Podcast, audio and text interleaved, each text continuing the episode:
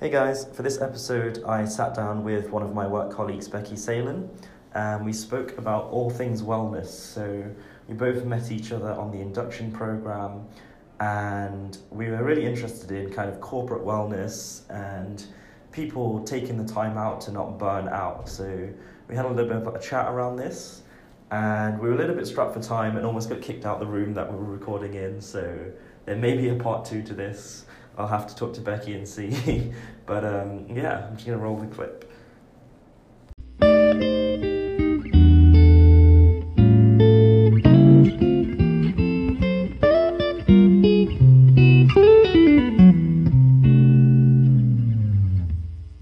don't want it to be so formal. Look at this. We, me and Becky just sitting across the table from each other. Should we kill the table? Table wait, nearly died. Wait, actually, is it? Oh, I thought it was there. Uh, unless you want to sit on the sofa. No, I'm good. Like it, you can be like a shrink patient. I know, honestly. That feels like. Oh. Okay, so I've given you the context around my podcast and stuff, right? Yeah. So essentially, I've just been interviewing people. So the first question I'm going to ask you, and guys, we've got Becky in the room. We're one of my work colleagues, and I would ask you if you had to introduce yourself in three words, what would you say? Ooh. Um, Putting you on the spot now, right? Yeah, definitely. uh, I think I know what three words I'd choose for you. Oh, go on. Probably yoga. It's probably a big one. Right. And we'll we'll go into that, because I really wanted to ask you about kind of what you started your yoga. Um, cheese. Cheese. Cheese. Very true. And buddy. yes, yes, buddy, cheese and yoga. Yeah. That is definitely. Do you actually me. remember how we met? I do. About very over the vividly. Cheese, right? Yeah. yeah. Wait, yeah. so how how, do you, how did it go down? Because I have like one vision in my head, but I don't really know whether it matches what your vision is as well. Well, it was during training. Yeah. Um, we just kept on running into each other at the cheese, at the cheese board, board. And standing next to each other and going, I love cheese, do you love cheese? And I love cheese. The thing that surprised me was like weeks after, when you were like, actually, I'm lactose intolerant. And I was like, that's somebody how much who loves I love cheese, cheese. So yeah. much. But, but yeah, and then I always remember one thing from the Cotswolds as well, so that's our training week. Um, when we went on the Sunday and we went for that little walk around the village. Yes, do you remember that? Yes, yes. And then I saw you going down the lake and doing yoga again, which is yeah. pretty much like a big part of your life, right? So very much so. I want to know the story, kind of, where did you start yoga? Because I always see it on your Instagram yeah. and whatever. Did somebody, like, get you into it? Or did you just try it one day and be like, oh my God, this is the best? Well, yeah, that was it. Like, I, so I used to be, like, very active, like, gym bunny. And then I started my working life and was like, oh my God, I don't exercise anymore because I just don't ever have the time, trying to figure out like socializing and like actually relaxing enough. Um, and so I was like, how do I fit this into my day-to-day life? What can I do every day? What's achievable? And I was following some people on Instagram, and I started Little following this there, girl. Yeah, genuinely, it's Instagram inspired. Yeah, yeah. Like, so I started following Jessica Oley on Instagram. And she was just doing these little, like, flows at home. It looked really, like, chill, very mm. unstructured. Like, you could do two minutes, you could do two hours. And I was like, this looks good. And she had an ebook. So I downloaded that because I have a little bit of background in gymnastics, so I know how to not injure myself. Or so I think. Anyway, we'll see. um, so I just started practicing at home.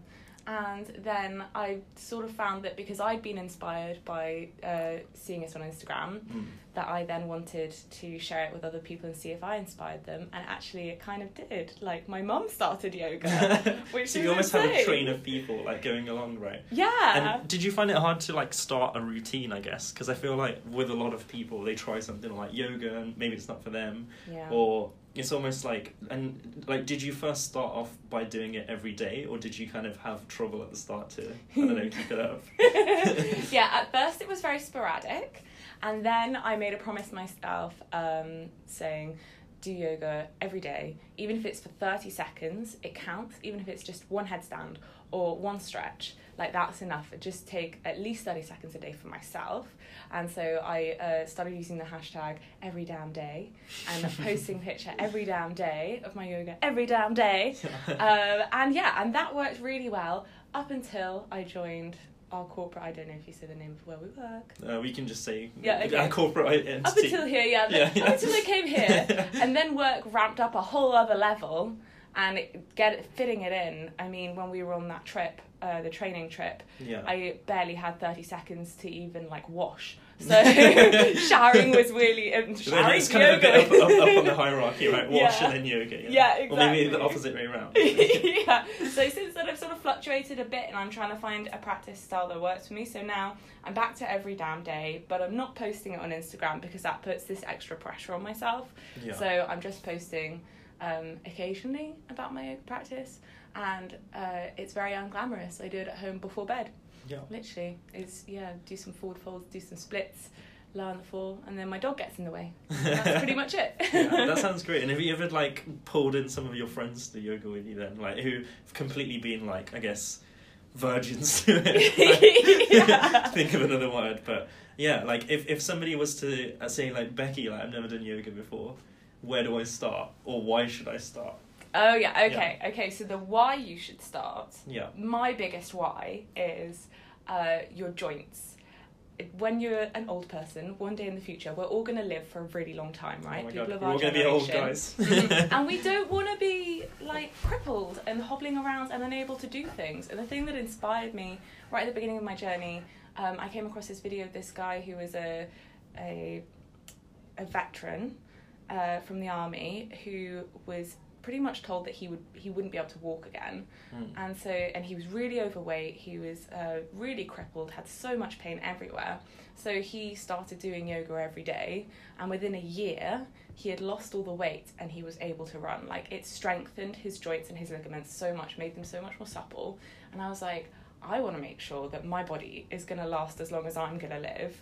And that's what I pretty much feel yoga does. Like, that's the thing that really drives me to go back to it, even if I start slacking off, is it's not about what I can do now or how I look now or anything like that. It's about looking after my body long term and making sure that when I get to like eighty, I can do everything I love doing. Like, I want to, personally, I want to be able to horse ride when I'm eighty. I want to be able to do it. I want to be able to fall off and get back up again. Right? Yeah, literally. Yeah, yeah. I want I want to be able to bounce.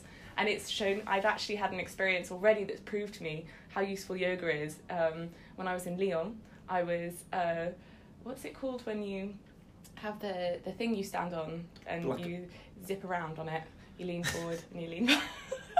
I'm honestly so confused right now. If you could actually see Becky in the room, she's like doing hand signals. Like, um, is it a sport? No, it's a... it's it's a really embarrassing thing that people who think they're cool do. And I did it around Lyon on a sightseeing tour.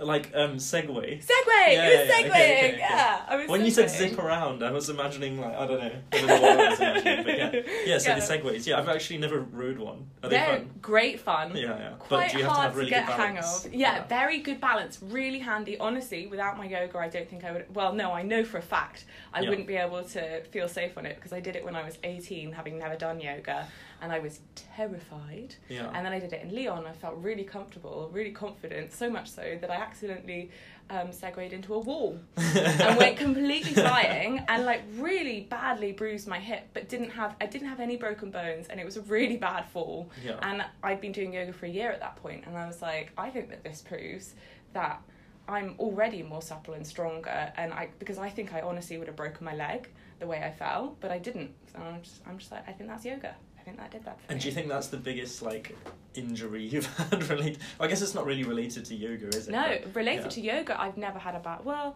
I've done stupid things. I don't really have a good space to do yoga in at home, and so mm. I tend to do it next to my bed. Um, and I have fallen into the wall, the doors. Um, and ended up with some really interesting bruises. Yeah. But that's it. That's I've never, I've never seriously injured myself. Yeah, and I really like your idea of every damn day because I was, I've, I think I heard from somebody. I can't remember who told me. Um, it might have been on another podcast actually, but uh, I think it was a guy who was like wanted to write a blog.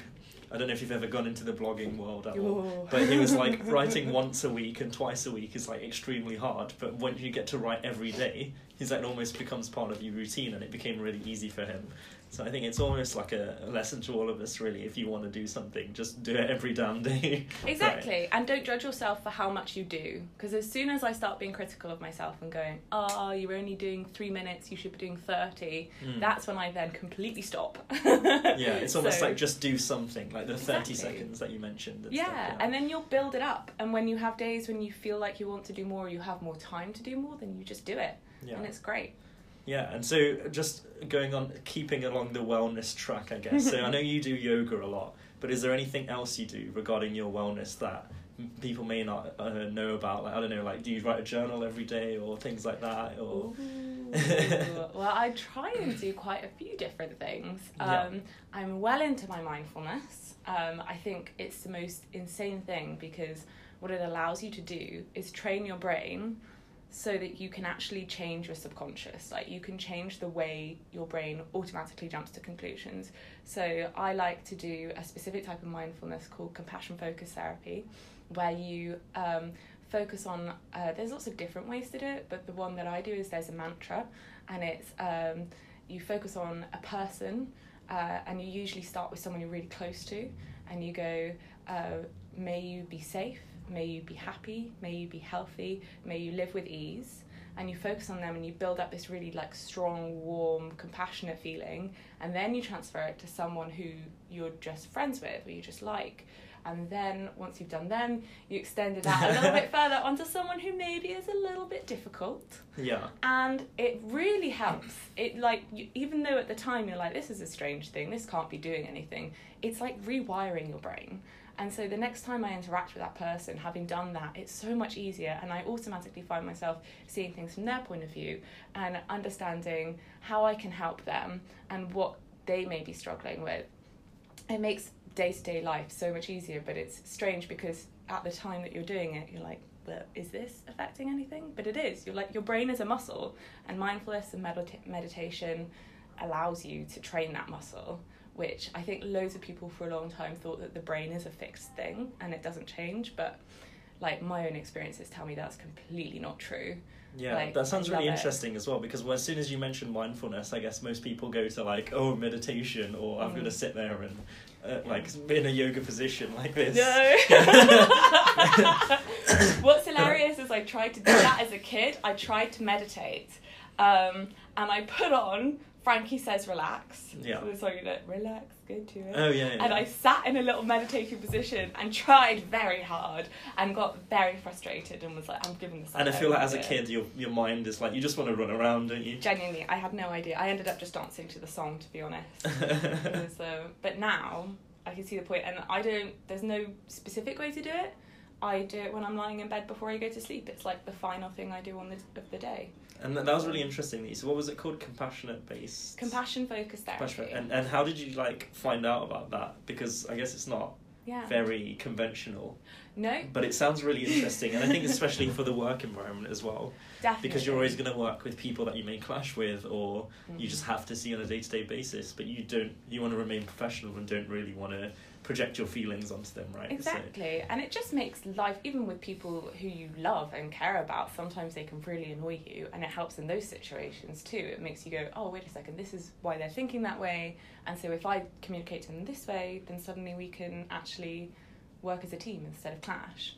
Um, but I actually found it out as a recommendation from a therapist. Okay, yeah. Um, yeah, doing my research, um, she pointed me in the direction of compassion-focused therapy, because I'm a big science-based person and I like to understand things. In order to like fix things or let things go or to grow, I have to understand them first.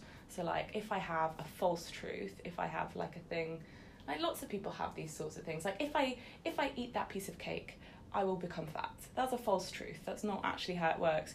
And the way for me to unpick those is to get deep into the science of it and go like, logically, does that make sense? And as soon as I discover that it doesn't make sense, then it becomes so much easier to let it go. And um, so she taught me this okay, as a yeah. way of um, getting past things. And it was really brilliant. And if somebody wanted to try it at home, where would you tell them to start almost? I guess, is it almost like that process that you said about like starting off with feelings of somebody and projecting it on, or does it go a lot wider than that? So I I find this particular exercise works very well for me, and there is an app, Calm, where it has compassion-focused therapy as part of all of the different mindfulness um, exercises that it has, so that's great. I also think probably Headspace has the same thing, and I, I think they're just compassion. I think they're just called like compassion. Um, otherwise, there's a really great article um, I can give you the link to afterwards. Yeah, um, put it in the podcast description. Yeah. Exactly, because I can't think of the name right now. Yeah. um, but yeah, that that explains in detail why it works and who it might work for. Um, and yeah, that's otherwise just Google it. There's loads of different exercises. So if you just go compassion-focused therapy exercises in Google, you'll come up with lots of different options, and usually there'll be one that works for people. Yeah, that sounds great. Yeah, and I guess me and you have basically started this wellness kind of thing and tried to drive it within our company, but yeah. um, it's more along the topic of corporate wellness, right? And there's so many things out there that people don't really know about or know where to start. And um, I read this really interesting article this morning about almost like burnout culture. Yeah. And you're probably like well aware of it, and I know a lot of people are as well.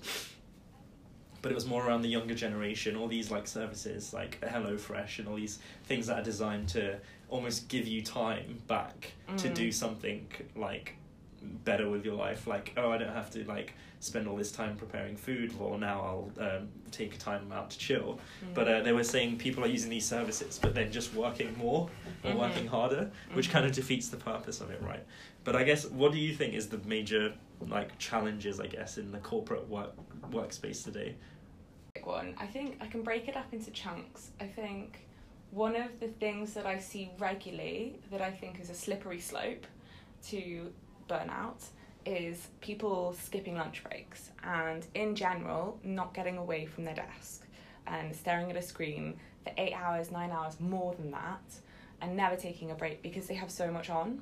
And I think something that I learned when I was really young and has really stuck with me is that the most effective way to do things is to take regular breaks, because your brain physically can't handle constant stimulation. It needs a, it was in the context of revision, it was like for every hour that you study you should take a twenty minute break, which obviously sounds like loads to loads of people, but for me that's literally how I did my revision for my A-levels and my G C S Es, and it made it so much easier. I actually absorbed so much more, and I did way better than I'd ever done when I applied that strategy.